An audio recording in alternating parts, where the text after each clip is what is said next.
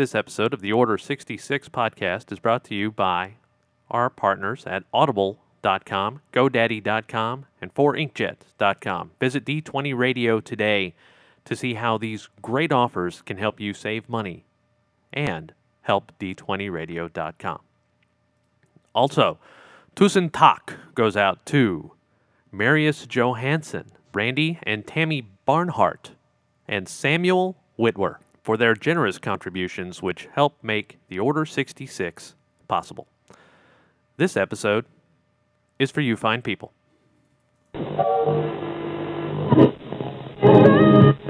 correctly with the correct amount. D20 Radio, where gamers roll.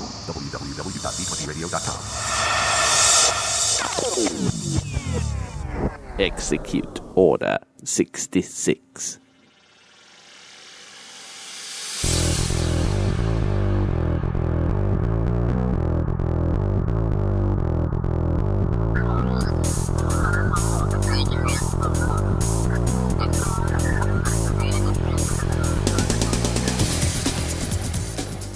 Greetings and salutations. This is Sunday, September 21st, 2008. Welcome back to the Order 66 podcast as we get ready for episode number 30. Is it right? Is it 35? 35. I lose Awesome. track. I lose track way too often for my own good. Well, we know that. We can tell that by just listening to the podcast. Eh, of course. Yeah. What is up, Gamer Nation? I am GM Chris, and uh, with me, as always, is our uh, our amazing uh, producer, technical wizard, and uh, secret Jedi master, rebel sympathizer, uh, GM Dave. What is up, homie? Not true, man. Not true. I deny every bit except for the rebel sympathizer part. Oh, But we're doing good, man. We are doing good. You know? no, good, good stuff, good stuff. So on Friday, I went to go see um, Burn After Reading, the the new Coen Brothers movie. Yeah. It was pretty good. Cool. It was pretty good. Uh, it's Coen Brothers movie. I mean, Yeah, so you know, you uh, you know, quirky, um, uh, unnecessarily violent in all the right places, um, and it was, uh, you know, it was, it was, it was pretty funny. It was, pr- it was pretty darn funny. Kind of, kind of a slow start, which they usually do, and, um, but it was, it was, it was worth it. It was pretty good. Good. I'm glad. Glowing endorsement for all our listeners out there. Yes, yes, glowing endorsement, major, major, majorly glowing. That's but right. um, speaking of glowing endorsements, uh, I guess the, the purpose of this podcast, for those of you who might just be walking into the room for the first time ever, uh, is to talk about uh, Star Wars Saga Edition role playing. Um, the D20 system out from Wizards of the Coast. It's been out for oh about 17, 18 months now, and um, is just in my opinion the finest D20 system ever produced the ever. best D20 system in the land, in the nation, in the land. I like in the land. That, that voice was interesting. on this planet that we call Earth. Uh, yes, thank you. But we're here to talk about it, and we got to get our talk underway because we have an absolutely meat chocked full of episode for, for, for you guys. So so we we got to get to it. Oh my gosh, that's amazing. Okay, sure. Yeah. Uh, yeah. Okay. We got some announcements. Uh, well, let, let, so let's say that you know you you- you've played a little bit of Saga Edition, but but you want to see some more. You want to play something else, some other fine role-playing game, perhaps based in a fantasy setting that you know holds your interest and plays very similar to Saga since it was the test bed for its creation. And you're interested in the new fourth edition Dungeons and Dragons, but you don't quite know. You want to learn more about it. You want to you want to get the inside scoop, the preview. Dave, what what can you do? You could listen to Radio Free Hommlet. If Ah. indeed you were looking for the Dungeons and Dragons genre. Yes, which I believe it is entirely devoted to. That's uh, fourth correct. edition Fourth D&D. edition. And you guys can go to d20radio.com and click on the Hamlet link. And uh, gosh, they have their uh, well, actually, I think nine casts up now, although eight eight adventures, although one of them is kind of a random thoughts.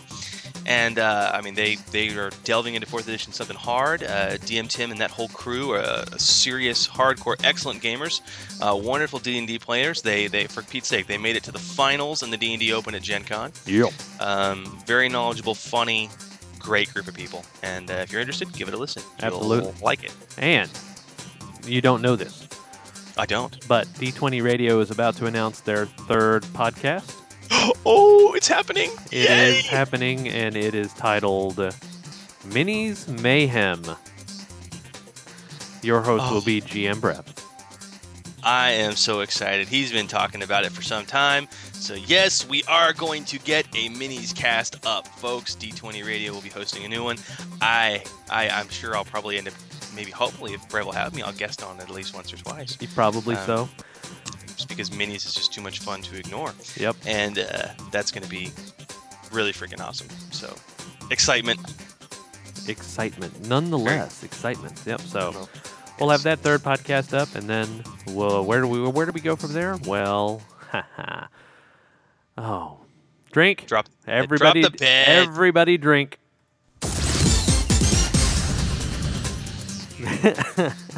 Thank you. I love it. Where do we go? Where do we go? Where's our fourth podcast going to be? Well, it's going to be the Kotor MMO. Yeah, in like a year and a half when it comes out. Yeah, I know. But hey, you know what? Uh, I'm working on a little something, something. May have it out a little bit earlier than that. We'll just we'll just have to see. I'm totally down, and it's really interesting. See, on that podcast, I'll be the silent one. you betcha. You know, I can't wait, Okay. man. We'll have a guild going day one. We'll, we'll uh, man, I can't wait. We'll have the Order 66 guild in game. If we can, yeah. Uh, we- I hope so. Gonna be, it's going to be exciting. Oh yeah, yeah. We'll just Speaking of other exciting news, uh, we have T-shirts, T-shirts, T-shirts, T-shirts. D20 Radio swag, ladies and gentlemen. You know you want it. It looks awesome. Declare your membership in the Gamer Nation today. Hop over to d20radio.com and uh, click on our swag link. Uh, and uh, you can, uh, w- with the help of the wonderful guys at Crazy Custom Tees, we are offering uh, wonderful, beautiful, heavy cotton black T-shirts with our D20 Radio logo on the front and on the back. Either I never listened to the Order 66 podcast, or I leveled up listening to Radio Free Hommlet. Your choice. And uh, the, with the coupon codes they have out there now, um, you can get them for 12 bucks a piece. Uh, they can, uh, I know uh, Nick at Crazy Custom Tees has a coupon code. You can get two for 24 right now, um, whereas they're normally about 15. So great, great opportunity. Take advantage of it. Please declare your membership at the Gamer Nation. Purchase a T-shirt. Help out the podcast.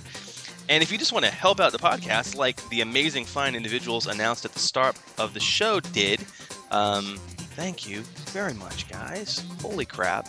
Um, I've been kind of uh, I've been kind of amazed that you guys have been making some donations. We have a donation link up at d20radio.com, and um, gosh, it's just it, it warms my heart to, to see our server bills getting paid by someone other than me. Um, it's uh, it's a beautiful thing. So thank you, thank you from the bottom of my heart, Gamer Nation, for your wonderful donation. the gong is about to strike. The, the gong. Yeah. What what what what gong? We're gonna gong you and mute you while you compose yourself. Oh. Oh, okay. See, that was such an old, archaic, awful, very obscure reference. I wasn't quite sure. Yeah, the Gong Show. For those of us that are over 35, Yeah. you know, not, not you quite- not little there youngins that are, you know, little whippersnappers, Generation Yeah. P. Yeah. Yeah, no, no, I I recall the Gong Show, just, you know, I try to forget it. Yep. Well, more announcements, guys. The Force Unleashed. Uh, Sam Whitwer, you rock, by the way. Uh, the Force Unleashed, both the video game and the campaign guide, have been released. They are both tied. And yes, we will be getting into the uh, the FU uh, CG, the Force Unleashed campaign guide. And yes, it should FU! probably probably have been called the Dark Times campaign guide, but I'm not complaining because it, it uh, Force Unleashed is you know all about the Dark Times and all that. So uh, very cool. We will be getting into it. It is awesome. Go take a look at it if you haven't. Um, I would say it's almost, almost, even maybe even a better source book than the KOTOR source book. Oh, blasphemy. Yeah, I know. So I, I got to deal with that. I got, I got to square that with myself. And lastly, inspiration in the form of gaming goodness. Um, I got a, an email a while back from our very own barefoot tour guide on the forums, Garrett Crow, uh, and has shared with D20 Radio something rather neat. Now, we get a lot of emails, guys, and a lot of posts asking for GM advice, uh, things to do to spice up your game. Now, in the past, we've advised that you make things more memorable by using handouts, props, and of course, soundtracks. Um, I can't imagine running a game now without a soundtrack. Uh, but Garrett has taken it to the next level. Using some amateur videography, uh, miniatures, actors, and special effects, he has been producing video clips for his players for some time uh, security logs, scenes of onrushing bad guys, all kinds of stuff. It's it's pretty freaking cool. Uh, if you're looking for some inspiration, check it all out. www.youtube.com forward slash House of Wookiees, and Wookiees has one e in it. Uh, so W O O K I E S. And um, check it out. It's pretty neat. Uh, I've just been looking at it and, and, chuckling and kind of, you know, nodding my head. He's done a pretty darn good job. Um, you know, a lot, a lot, of mini work, a lot of actor work, but the special effects he's managed to maintain. Even then, I'm just like, wow, that is awesome. Yeah. And uh, it, has been a little uh, inspirational for me, so you should go check it out too. That'd be really cool to have that going on a TV right next to, you know, where we set up shop, you know, and we have the. You already had your stereo and all that going. Yeah, but we game next to my 60 inch, so that's that what would... she said. Ha, ha, ha, yeah, okay. Uh, well, Dave, um, I, I, did manage to get a piece of mail in today. Uh, I walked down to my post office box, and it was sitting right there for me. A, a wonderful postcard from our, our good friend, and I want you to just take a look at it, but don't don't touch it, don't touch it, just, don't don't don't touch it, don't touch it. Well, uh, you know, I'm 17 miles away, so it's gonna be hard for me to touch it. Yeah, yeah. That's what she said. Ah, uh, ah, ah, Sorry. But well, this this this plain and, and dark postcard is coated in some type of mm, some, some, type of, of dust. It, it tastes it tastes it tastes fabulous. I want I want more more more. Um, I want more. Send me another one. uh, uh, uh, well, uh, the, the, postcard has a picture of what looks like a planet on it, but it, but it, it's shaped like a potato, um, and the uniform lettering reads, "Welcome to Kessel, prisoner. Hope you like it here you really don't have much choice. Mr. Potato Head. From across the galaxy, it's time for postcards from Commander Cody.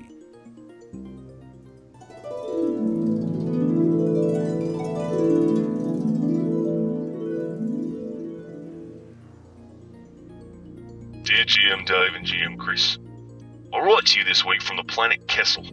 We stopped to drop off a shipment of slave, uh, prisoners to this prison world on our way back to the Galactic Core. Some of the scamps on my Guido decided to impede Imperial progress in our search last week. Perhaps a few decades in the Spice Mine, uh, detention camps here on the surface will show them some respect. I've seen Kessel a few times, and I'm very amazed by the place. The misshapen world looks like a large asteroid but is in possession of a thin atmosphere and even some wildlife, though most of the atmosphere is manufactured, so I'm told. Strange ruins also dot the surface of the world. Some old race of long dead sentients, you know, most probably. Not many come here, mostly because of the Maw, a nearby cluster of black holes that is so deadly no one gets close to it. I'm amazed the cluster doesn't collapse. Who knows what's hiding in there? A single moon also orbits the planet Kessel, Imperial engineers were painting a huge red target on it when we arrived. Not sure why. Most of the Empire's dissidents and enemies of peaceful, just galaxy are sent here for rehabilitation. I understand there's some interesting mineral deposits under the crust as well, uh, though rumors fly with so many dissidents and rebel scum this close together. Some of the less than informed citizens of the Empire joke that glitterstim is produced on Kessel. How silly. As if an Imperial prison would force its residents to mine for spice. That's just ridiculous. Truly, truly ridiculous. Trust me on this. Ridiculous. Completely ridiculous. For sure.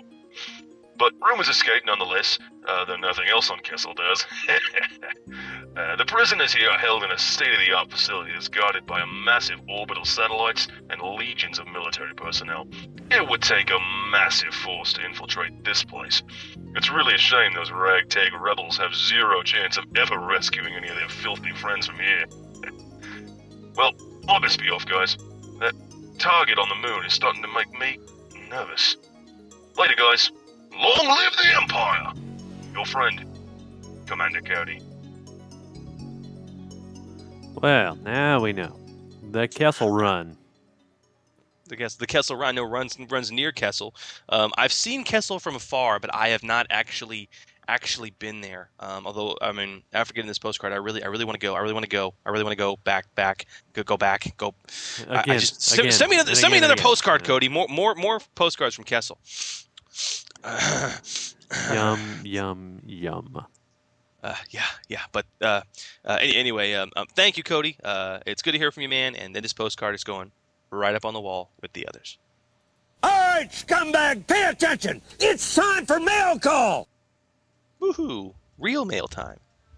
And yes, no, Cody's not real mail. Yeah. I wasn't going to say it. Uh, well, it's okay. I said it for you. You didn't have to say it. Good. Yes. Well, we got some mail this week. Uh, a few things, a few questions to be ans- answered. Uh, Asak Yizrim, good to hear from you, buddy. Yep. On the forums, uh, had a good question he posted up this week. And he says thusly Some class features of certain prestige classes grant players NPCs who accompany them on their adventures, such as the, the Crime Lords Attract Minion feature or the Privateers Attract Privateer talent from the Force Unleashed campaign guide. Are these extra characters meant to be played and role played by the character who has attracted them or by the GM? I could imagine working it either way, but I wondered if there was an official ruling and what everybody thinks about it. Okay, Asak, uh, after looking and looking and looking, there is no official ruling on it that we can find. And honestly, Asak, I think that's intentional. Um, I've done it both ways myself, uh, usually based on the situation. I mean, I'm the type of GM who has enough on his plate. I don't want to deal with running your NPC if I can help it. Okay, but you know, with my current groups, I treat it like droid ownership. Your droid, you run it. Your NPC, you run it. But I I trust my players at this point enough to do that. Now, I have gamed with groups in the past that I honestly wouldn't and didn't trust with that responsibility. The the min maxers who uh, only have a droid or an NPC to use it in order to munchkin out with the with the uh, mini party that they now control. Um, I run those NPCs. But you know, bottom line, and from our varied responses on the forums to attest to it, uh, it's really up to you as a GM. Um, some GMs wouldn't imagine not running an NPC or a droid. Others take the totally opposite view. So it's your decision to make. Just make sure that your group is completely clear on how you intend to run it before they get to the point of purchasing a droid or collecting a minion. Bottom line. So, what do you think, Dave? How, how, I mean, how do you prefer it done? Uh, I don't care one way or the other. Just make it clear to me as to what is going to happen because we we have had an NPC attach themselves to our group currently, and he, she is actually attached to my character. Um, so it's not really that big a deal as long as I know that I've kind of got to watch out for her that you're not going to be dealing with her actions outright. Yeah. Precisely. So as long as, long as you know up front, it's it's it's all gold. Yep. Makes it better Cool. that way. Cool. Goo? Well, Second question we got in this week. I got an email. Uh, Darth Goo wrote us this week uh, with a question brought on by one of the new force powers in the KOTOR campaign guide. And he writes A few days ago, I started a uh, new game with a player who had the Force Scream power. Now, yeah, pretty much. Uh, now, this power does damage to everyone in the area, 12 squares, friend or foe. Uh, the other two party members were in the threat zone of the power. One of the other two players wanted to use evasion to only take half damage. My question is this Can the player use evasion on force powers? I said no because the text under evasion says that it can be done with attacks. It mentions nothing about skill checks, which use the force is.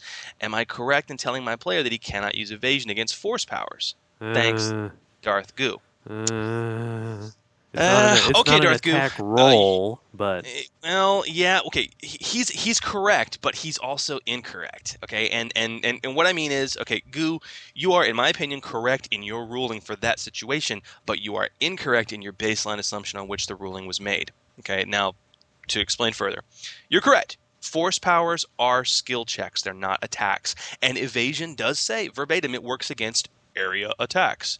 However, and here's where it gets really confusing, if you look at area attacks on page 155 of the core rulebook, it specifically calls out force slam as an area attack, thus subject to evasion. So, yeah, evasion can be used against force powers if they're classified as area attacks. Now, if that's the case, why was your ruling correct? Because Force Scream is not an area attack. Uh, is it an ability that affects an area? Yes, but mechanically, it is not an area attack. Why? Two reasons. One, a force power that is an area attack, and there's only one to date, Force Slam, specifically says in its description this is an area effect. No other power does that, including Force Scream. Uh, check out the last sentence of the Force Slam descriptive paragraph, and it says it. Force Scream does not. Two, we know that Force Scream is not an area attack because area attacks always deal half damage if they miss. It's one of the features of an area attack. And it's one of the nice features of evasion is that you take no damage if the attack misses you. Uh, Force Scream is all or nothing by virtue of that alone. Uh, and it's clear that it doesn't apply to evasion. Uh, a grenade, flamethrower, force slam, all of them deal half damage with a miss, assuming, of course, you hit a 10. Uh, force scream does not. Thus, it is not an area attack, not subject to evasion. I think there's going to be an errata coming out. See, I'm thinking the other way. Yeah, there may be, but I mean, by rules as written by Raw, that's kind of how it stands right now. And I'm sorry, I don't see Force Scream as an area attack. Area attack to me is like a blast directed in one way. You know, I mean, I, I get the grenade thing, but Force Scream, it seems to me like it's almost sort of a mental thing. Um, I, I just see images of people like clutching their heads and going, "Oh!" And um, maybe I see. I, I I think of it like the bellow, yeah. Well, the bellow is an area attack, and it That's- calls it out. and that's what I'm saying. Uh, I'm, I'm thinking that there's going to be an errata coming out soon. Maybe, maybe. But I mean, if it, they did make an area attack, it would be the only area attack that doesn't deal half damage on a miss. Well, I think they screwed up with both. I mean, Mm, you gotcha. know, it's not D and D, so not everything's right in the book. You think everything's right in the book in D and D? Well, no, We we need to play more D and D. I guess. All right. Well, I hope that answers your question, and uh, I want to hear what you guys think. If you uh, think we're full of it, if you don't care for our rulings, we want to hear about it. Get to the forums. There's a line. the Looser line. Uh, get to uh, get call, call the Looser line at uh, what's the number for that, Dave? 206 600 5872 or LUSA Luza. Excellent. Give us a call. Leave us any questions you'd like us to cover. We can play your lovely voice right on the air. Uh, leave us any show bumpers you like. Any I never listened to the Order 66 podcast bumpers. We didn't. We, we, we, we didn't get any this week. I was very upset about that. That's why you had none off the top of the show, you losers. Oh. 628 of you listened to the podcast last week and nobody called. Oh. That's sad. Okay, that's okay. Maybe, maybe we'll get some more this this coming week. I'm, I'm, Eh, hope, I hope. I'm, I'm hoping. We got we got a plethora after Gen Con, so maybe maybe we kind of tap the well for the time being. Blah, perhaps.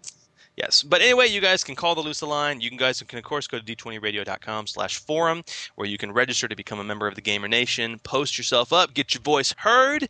Uh, call us losers if you think we're losers. Call us posers if you think we're posers. Call us whatever you want to call us. We just want to hear from you, pretty much. Uh, and of course, you can email us gmchris at d20radio.com and gmdave at d20radio.com. A dot com. A dot com. Drink. Well, uh, Dave, I, I don't know how, how, how do you feel, man? You feel like uh, what? Suspending some rules? Okay.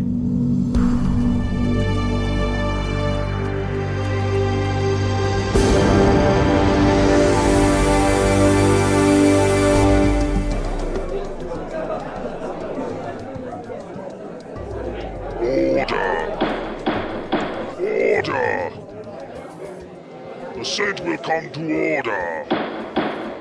Chancellor, request a motion to suspend the rules.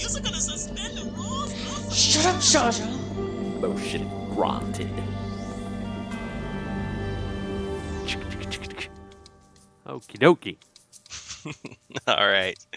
Well, for those of you unfamiliar, Suspending the Rules is our bi weekly segment where we focus on some of the uh, most amazing and awesome and cool house rules that have been shared with by the rest of the Gamer Nation, uh, posted up on our forums. And uh, if you guys have something you want to contribute that you want to share with the rest of the world for what you do to modify, alter, change, or add to the existing rules as written, you can do so at our forums, d20radio.com slash forum.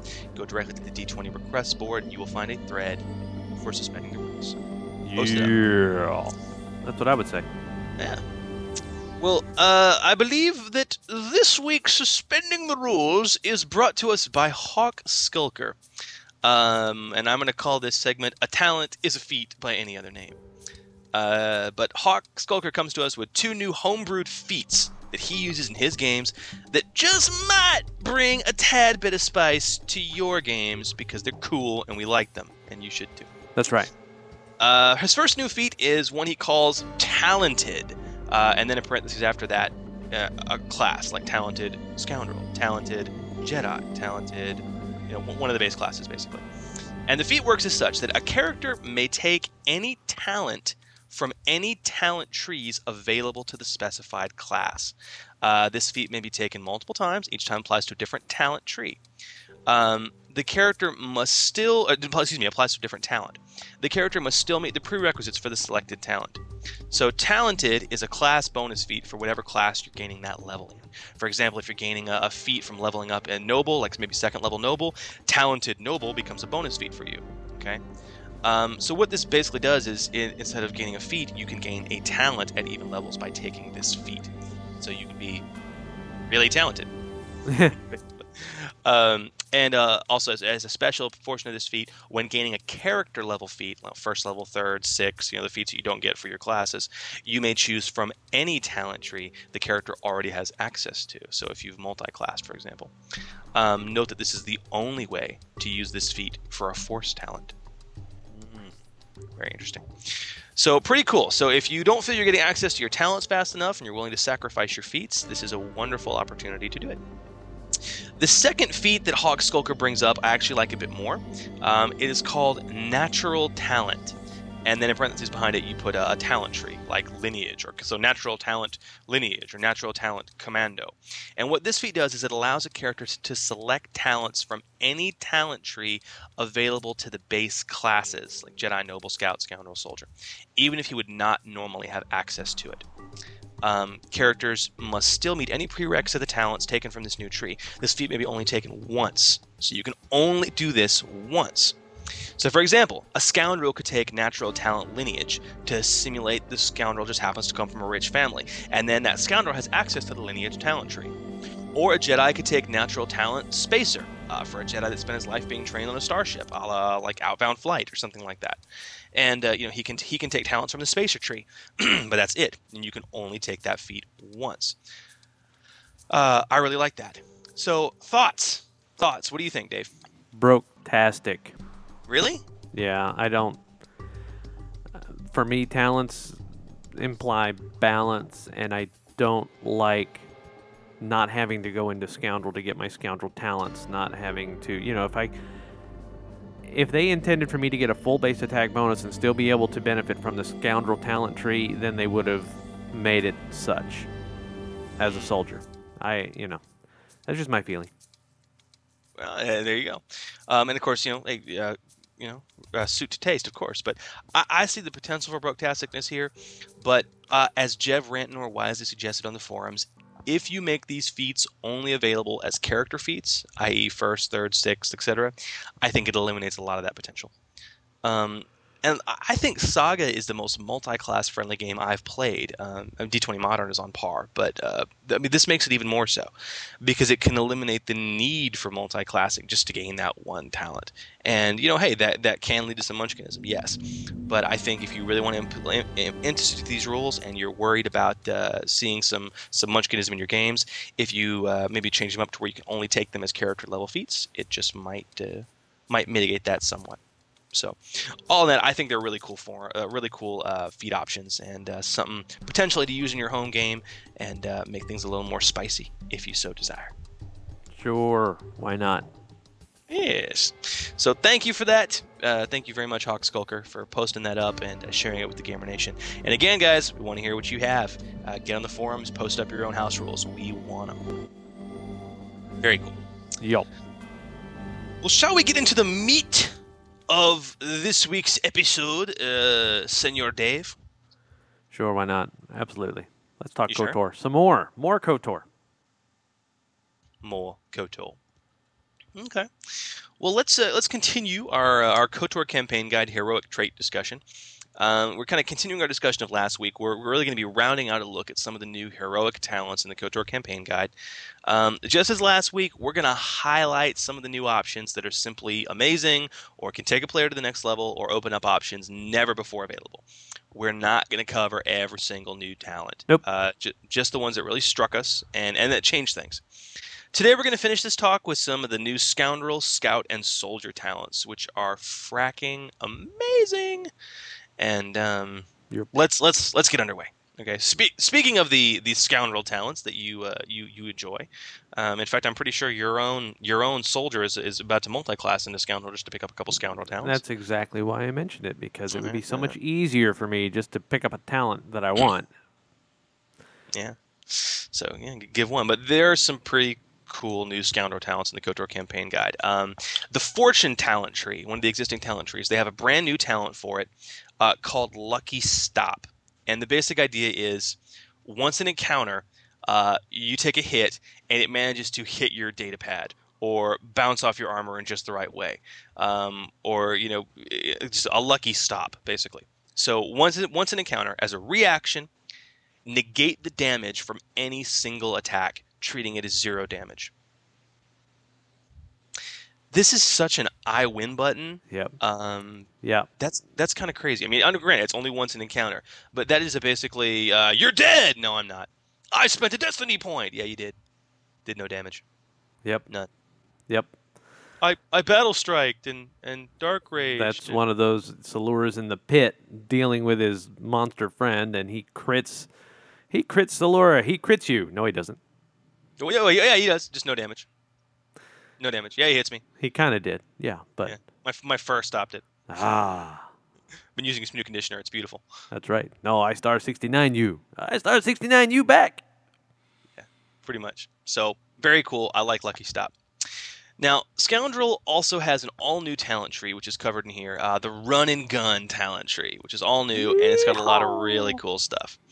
Um, the the linchpin ability uh, for a lot of the stuff in here is Opportunistic Strike, which is basically once an encounter, when an ally gets to make an attack of opportunity against a foe, so do you. All right.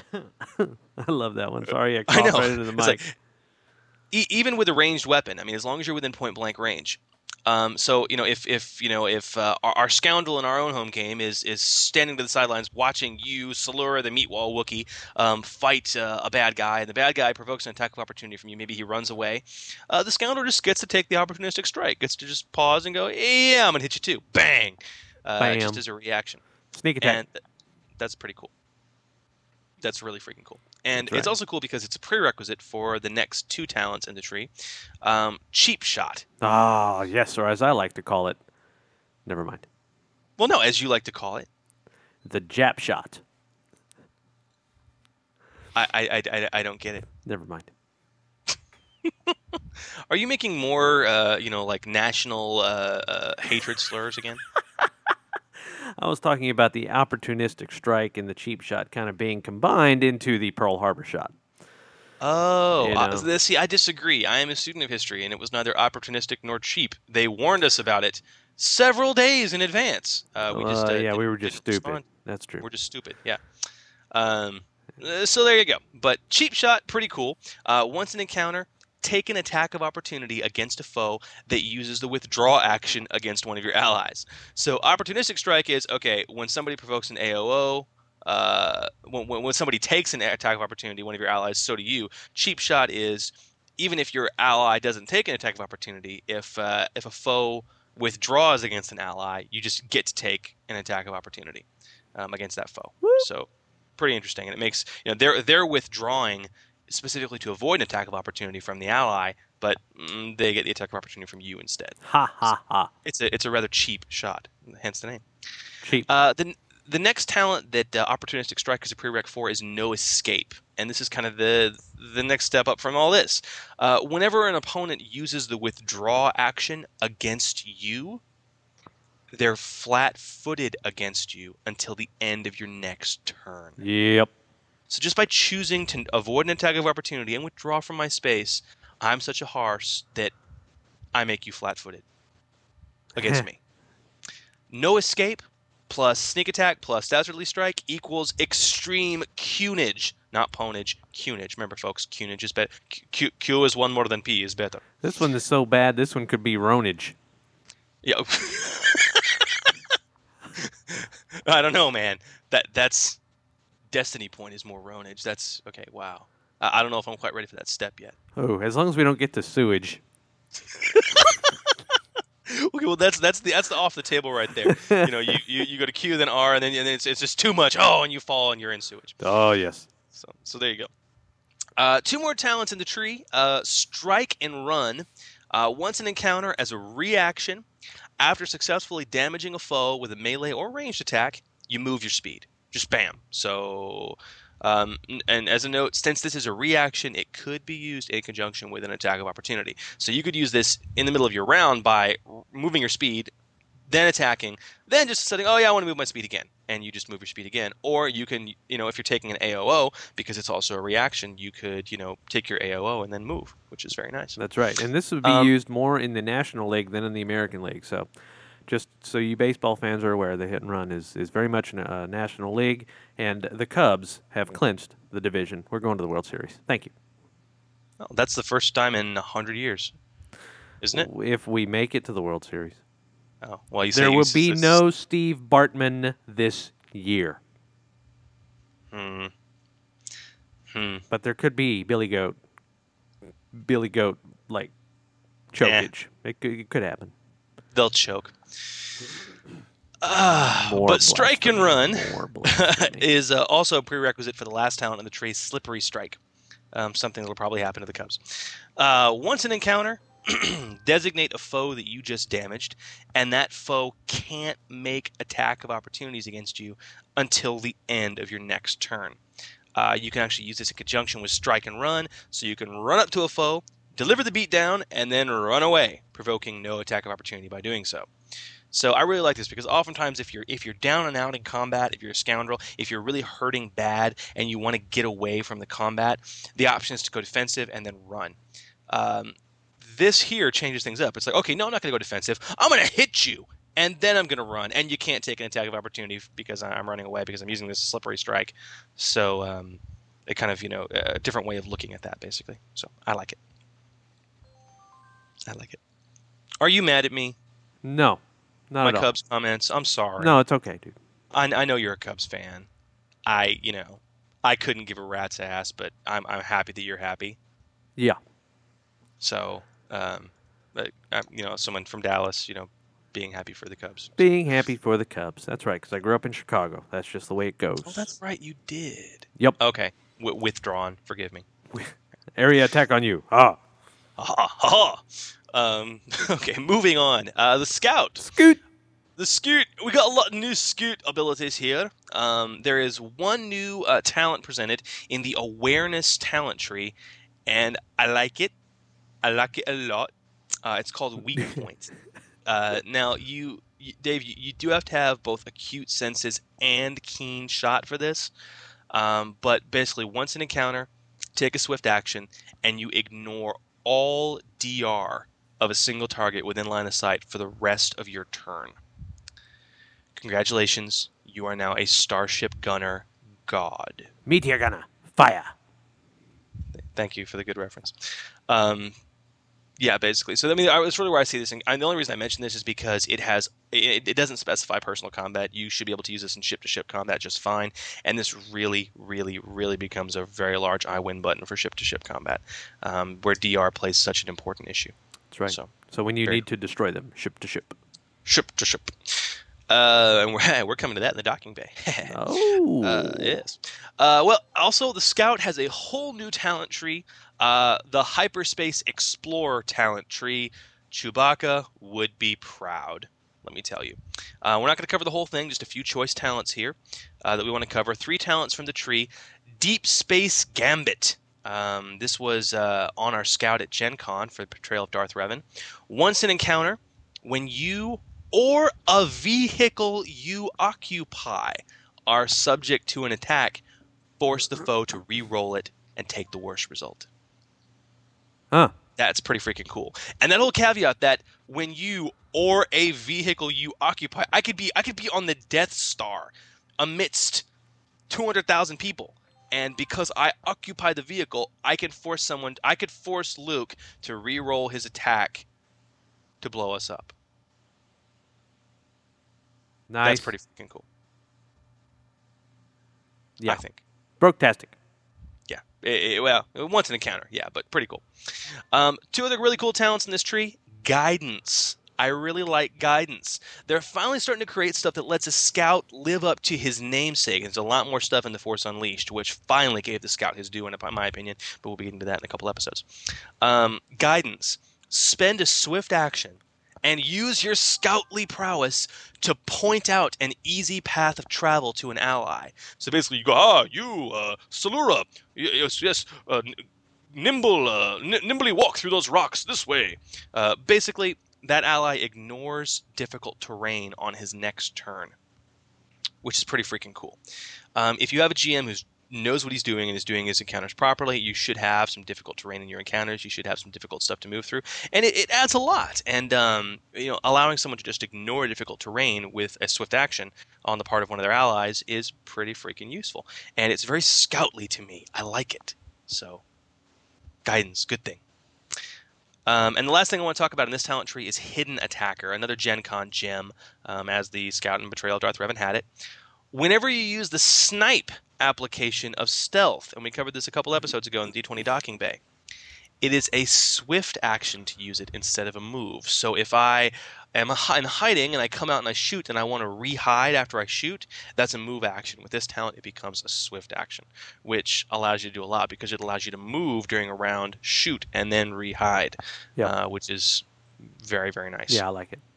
I do too.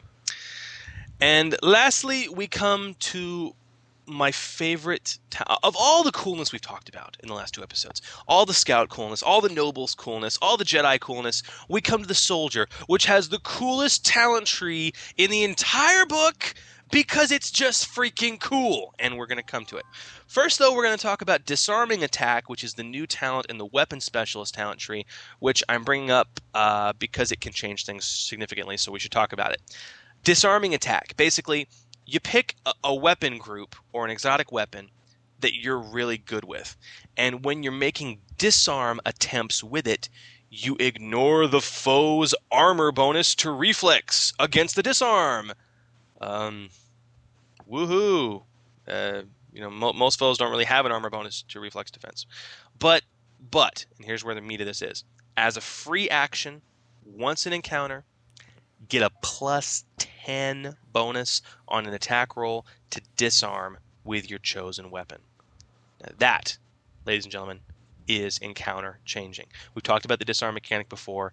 A lot of people say it's really hard to pull off. Um, a, a lot of people are really unhappy with how hard it is to pull off, mostly because of this, uh, you know, massive plus 10 to reflex defense that folks get against disarms.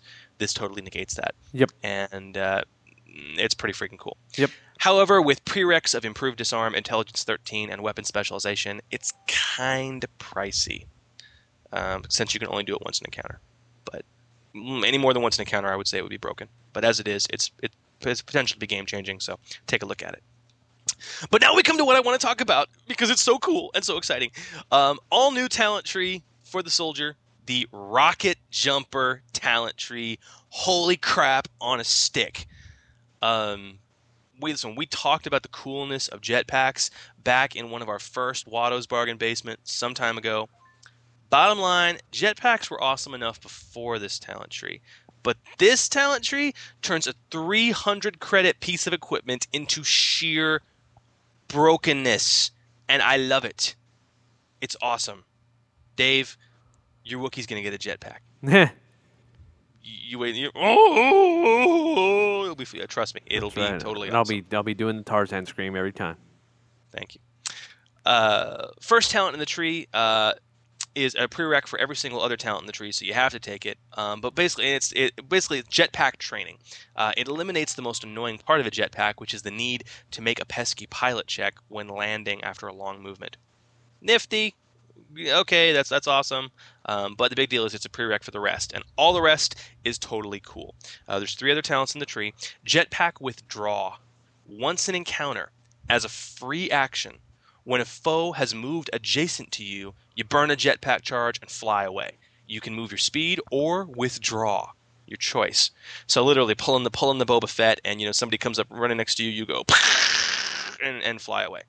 Um, free action once an encounter, totally awesome. Improved trajectory. Increase your fly speed by two squares when using a jetpack. That is awesome. And lastly, the keynote ability for this, um, and, and what is what is really got my juices flowing, burning assault. As a standard action, you expend one of your jetpack's charges to make an attack with the jetpack, basically turning over, uh, turning around, bending over, and going. Kind of a you know, uh, Wow. you know, like what, a very stylized fart. Um, but you, you you treat your you treat your jetpack as a flamethrower that you're proficient with. So okay, wait, wait, wait, wait. So you're telling me, Watsy, that for 300 credits and no license required, I can get the identical effect of an exotic military license grade 1000 credit weapon? Uh Yep. but I'm just not a fan of a 3.6 cone of fire damage Coming out of my ass. coming out of my ass. That is the coolest freaking thing I've ever heard of in game, and I'm going to build a character just to do it. It'll take me two talents to get there, but god damn it, it'll be worth it. Yeah. Fire coming out of my ass. Fire, fire, fire. Yep. A I'm combination of South Park and, well, never mind. You know, South Park and Star Wars. I, I'm, I'm, I'm down South with Park, Star Wars, and Beavis and Butthead. So, all together now. All together. Episode 35 Stylized Farts. Oh, if you're happy with my stylized farts, yes, then I'll uh, we, we can we can christen the episode that most definitely. Um, well, so that, that's it. That, that kind of ends our, our look at the new talents that are in the KOTOR campaign guide. There's a lot more to cover, and we're going to be getting to it, but not next week. Why, might you ask? Are you going to be delving into the amazingly wonderful, and it is, Force Unleashed campaign guide next week? I would like to, but no. We have a request, and we're going to follow through with our request. I have an episode that's been in the making for some time. We're going to be taking a long, hard, and close look ladies and germs, at the dark side of Yes. the Force. Indeed. We're going to be uh, touching on the two prestige classes in the core book that we haven't touched on yet uh, the um, Sith Apprentice and the Sith Lord, uh, touching on them, I dare say. And we're going to be talking about dark side games. Uh, there's been a lot of questions from the Gamer Nation recently about how to run a dark side game effectively. And uh, we got a lot of good suggestions and been collecting a lot of thoughts from various gamers out there. And uh, we're going to be delving into the dark side of things uh, coming up. Plus, uh, it's going to kind of lead us into our Force Unleashed discussion because, you know, if you've played the game, you're Yeah. start playing a, a dark sider. So uh, it really does work out. Delicious. Marvelously well. Oh. So, moving on now. Moving on. Guess what we have? Oh, that's just swell. That's great! Hey, that's awesome! When good games go great.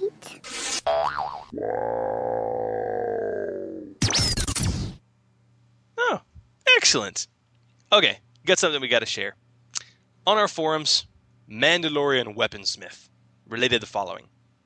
In one session, one of my friends playing a Duros pilot discovered a blaster cannon. Now, that's 3 die 12, younglings. 3 die 12. And instantly fell in love with it. Later on in the session, my character gets involved in a lightsaber duel with a Dark Jedi and is not doing too well. He decided at that point to get involved in the engagement, and both of us are having a hard time just hitting the Dark Jedi. So my friend, tired of not being able to hit the Dark Jedi, then declares, I blow a load of destiny in his face. So a destiny point, combined with a blast cannon and a rather high damage roll, put the Dark Jedi down for the count. Heh. I love this story uh, for a couple reasons. First of all, I think it's a brilliant use of destiny points. And second of all, it's a creative use of equipment. One of the things I love about the system is that they have placed mechanics in there for you to be able to do something you would never normally be able to do just because of the fact that you're a hero.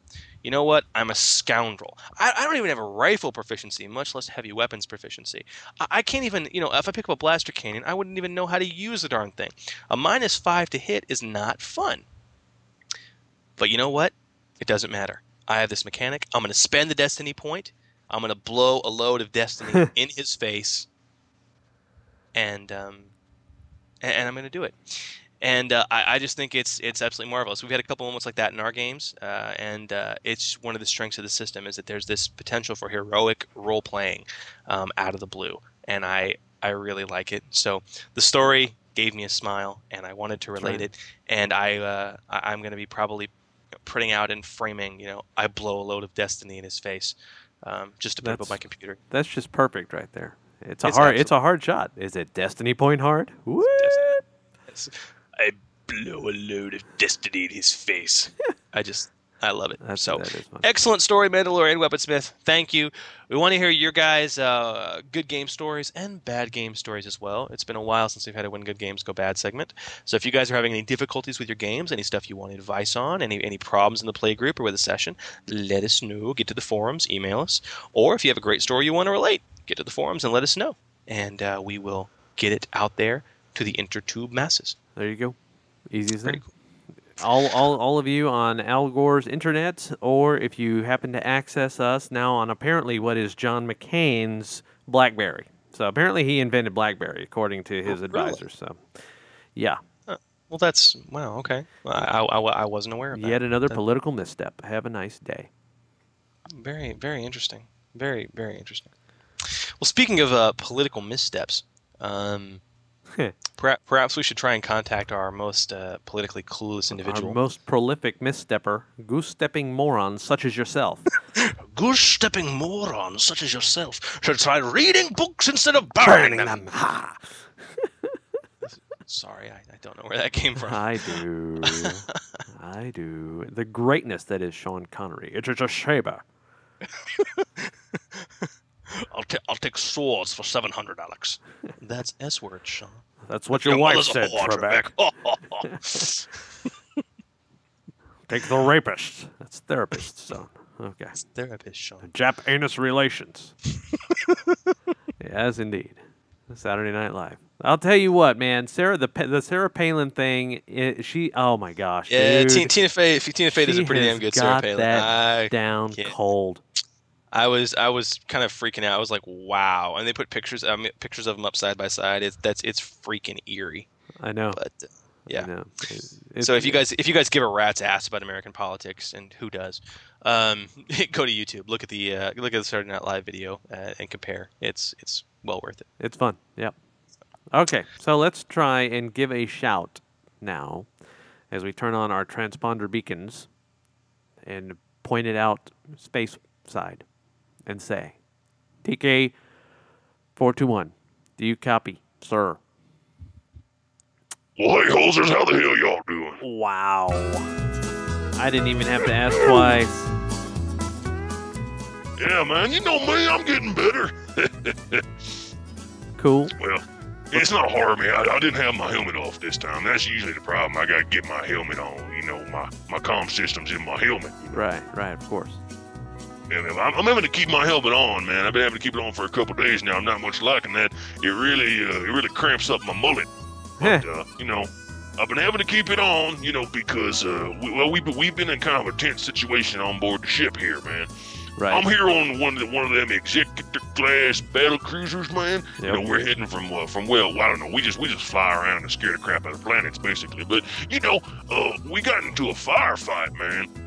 And we was getting the crap beat out of us for a little while. These little bitty snub fighters, they be coming out of these asteroids, man, and just we can't hit them to save our life, man. You would think, man, they got all these guns on this ship, all these big old guns. They could they could just swat away them little mosquito starfighters, man, but they just can't, man. I, I don't get it, man. I, maybe I stick control of one of them big guns, man. Show them little them little horses how it's done. You know how you're supposed to fire a gun at a blaster, uh, you know all, all that at a starfighter. You know I. I could teach them a thing or two. Maybe they could hit them once in a while. I- I'm sorry, Yeah. son. I'm, I'm rambling. I'm a little upset I having know. to wear this damn helmet all the time. How are you, man? How, how are you, doing? Uh, we're, I think we're doing fine, dude. We're doing fine. We just wanted to check up with you, make sure you were doing all right. I understand your frustration with the uh, with the vehicle attacks, so to speak. You know, from your capital ship and all that. So Well, I think we you need to talk about that. Yeah, well, do, do, do what you can, man. If you got the ear of somebody higher up, maybe you can get some better training for these morons out here. They can hit some, you know, good God. All right, man. We'll take a look at Outside that. of a barn we're pissing on it, I swear. All right, dude. Not a Ugh. problem. All right. Well, listen, hosers, I gotta go. Y- y'all be good. I'll, I'll talk All to you later. Take Hey, care. Later, hosers. There he goes. TK. There he goes again. Ah, couldn't hit the broadside of a barn by pissing on it? Ah, you know, I don't know about that. Let's talk about it on the other side.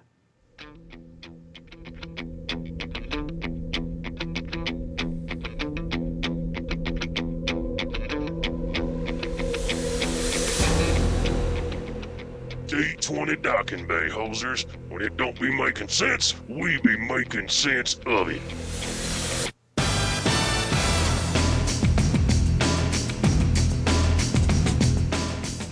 Yep. Uh, we Yep. have a very religious episode of uh, D20 Docking Bay going on, thanks to Mighty Space Pope. Ah, the mighty space pope. Yes, love the mighty space pope.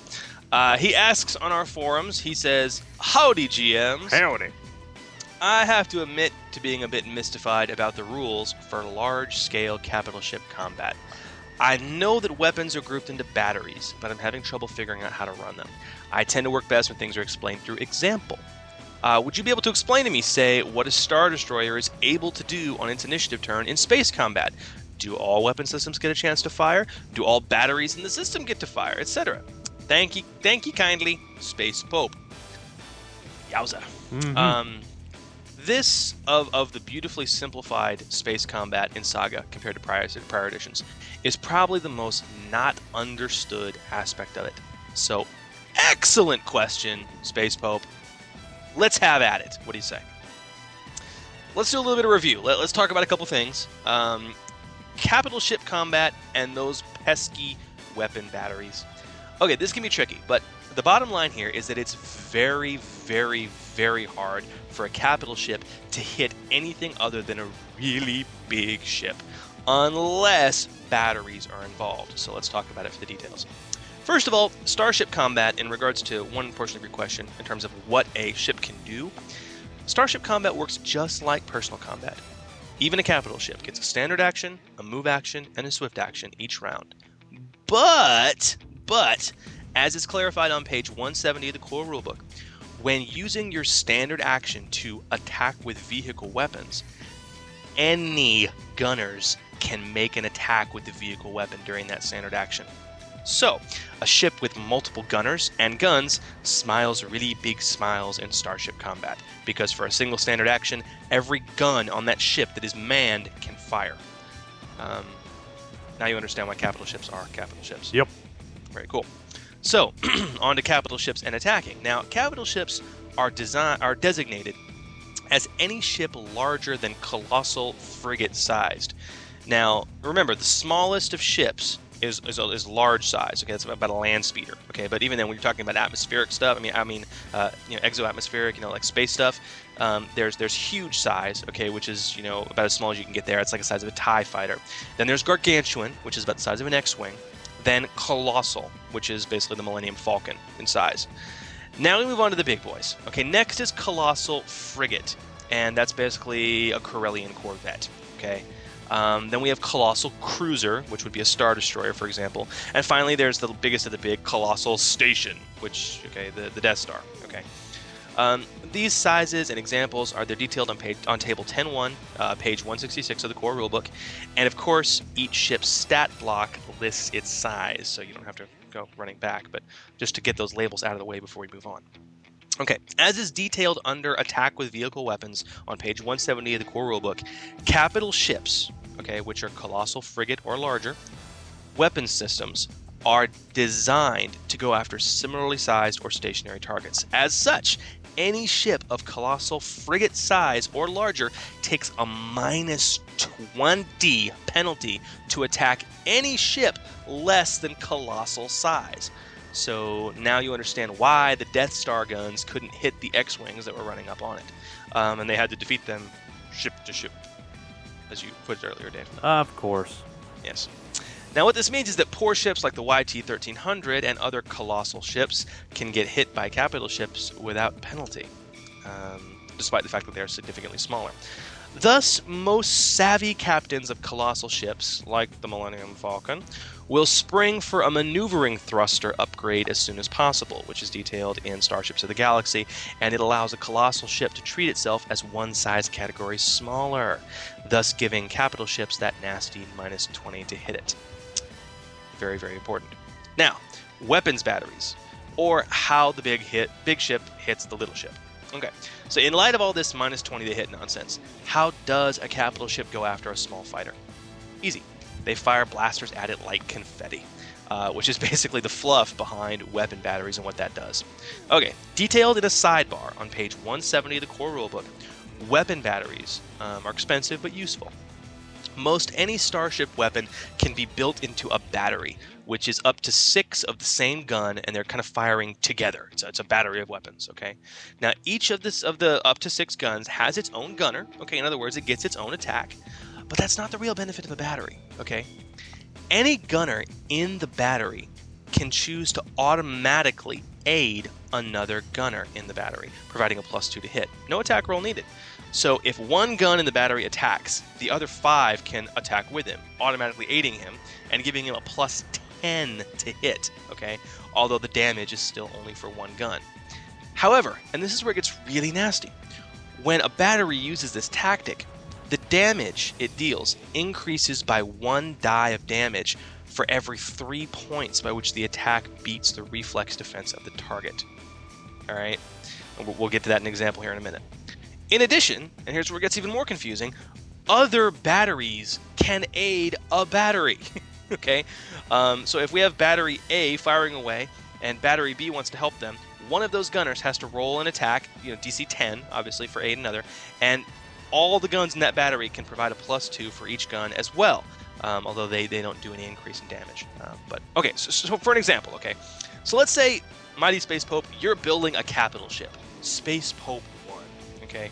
Now, as the mighty Space Pope, you're very wealthy and, and, you want a nice armored and armed transport, so you really shell out the credits to put two batteries of medium turbo lasers on your ship, with six turbo lasers in each battery. Okay. Now you pay for the 12 turbo lasers. Now currently there is no additional cost for grouping things in a battery, although I know some GMs will house rule that. Um, so be prepared. So you have 12 turbo lasers. Each one does 5 die 10 times 5 of damage. Okay, now, when spreading the message of the Space Pope on the Outer Rim, your ship is attacked by pirates. Oh no! And uh, they send several huge sized starfighters to come and attack you. Okay, well, you try and hit one of the starfighters with your turbo laser. Now, it's got a reflex defense of 16, let's say, and you've got a plus 10 to hit. But the minus 20 penalty puts you at a minus 10 to hit. So, literally impossible. Um, with the minus 20 penalty, there's no way, short of a crit, that you could ever, ever hit it. Ever. Um, however, one of your batteries decides to work in unison, and five of the guns automatically aid the primary gunner. They provide a total of plus 10 aiding, reducing your penalty, and making your attack modifier a straight zero. You roll a natural 16. Bam! Hit! Okay? The Starfighter takes 5 die 10 times 5 of damage, most likely blowing it the hell away. Okay? Uh, now let's say you rolled a natural 19 instead. Hit! And you beat its reflex defense by 3. So you deal an extra die of damage. 6 die 10 times 5. Very, very nice. But it's still hard going. So your second battery decides to aid as well. One of those gunners in the second battery has to make an attack roll and beat a reflex defense of 10, and if he succeeds, every gunner in his battery can provide another plus 2 to hit, okay? But no bonus to damage. And keep in mind, this is against a huge target. Against, oh, I don't know, another capital ship, these same tactics can be used without that pesky minus 20 penalty nonsense, alright? So you can guarantee a hit and probably good damage if you beat the damage threshold, or if you beat, excuse me, if you beat the reflex defense. So, is this complicated? Hell's yes. Okay? And this is why many of the capital ship stat blocks have already done the work for you. Battery stats include numbers for non capital ships in parentheses right after the primary attack modifier. Okay? Bottom line think hard about what you're going to do before you attack. Plan it out. It is highly unlikely as a player character you're ever going to have access to a weapon battery. I mean, unless you're on a capital ship and you're you know you're you're controlling it, which could happen, but it's more likely that you're going to be on the receiving end of capital ship badassery. So it's really the GM that's going to have to deal with this. And as a GM, plan this out ahead of time. Work it up on a sheet of paper and say, okay, uh, uh, th- this will be the plus to hit, and uh, this will be the damage and all that, and just write it into the stat block and use it that way. Don't try to do this kind of math on the fly. Um, that would be my number one recommendation. But hopefully, through that example, it kind of explained to you a little bit about how uh, batteries work, how Starship Combat works on that scale, and the pratfalls therein. I hope that helped. If you need further clarification, sir, then I really want to give it to you. Please email me, uh, gmchris at d20radio.com. Get on the forums. We can go over it again and again if you need to. This is not a simple concept. Um, and you know, if by all means, if you really can't get it, come on the show. We'll have you on the show. We'll talk it out in person. Uh-huh. Um, you can Skype me. Have no problem with that. Beautiful. So there we go. Now, if you guys have anything you want for the D20 Docking Bay, any burning questions in your mind you'd like answered, you can of course get on the forums at d20radio.com/forum. Post it up there on the D20 Docking Bay requests thread. You can email us, GM Chris and GM Dave at d20radio.com, or call the Lusa line. You got it, brother. Wahoo, wahoo. So that about wraps it up for episode 35, Dave. Yes, it does. Everyone, please remember to spay or neuter your pets. Don't eat at Hooters or Taco Cabana. Hmm. And And keep them dice rolling. peace, love, and good gaming. D20 Radio, where gamers roll. www.d20radio.com. This podcast and related websites are not endorsed by Lucasfilm Limited, 20th Century Fox, or Wizards of the Coast, and are intended for entertainment and informational purposes only. The official Star Wars site can be found at starwars.com. The official Wizards of the Coast site can be found at wizards.com. Star Wars, the Star Wars logo, D20 logo, D20 system references, all named pictures of Star Wars characters, vehicles, and any other Star Wars related items are registered trademarks and or copyright of Lucasfilm Limited, Wizards of the Coast, or their respective trademark and copyright holders. All original content of this podcast and its related website, including graphical, textual, audio, and visual information, is the intellectual property of the Order 66 podcast.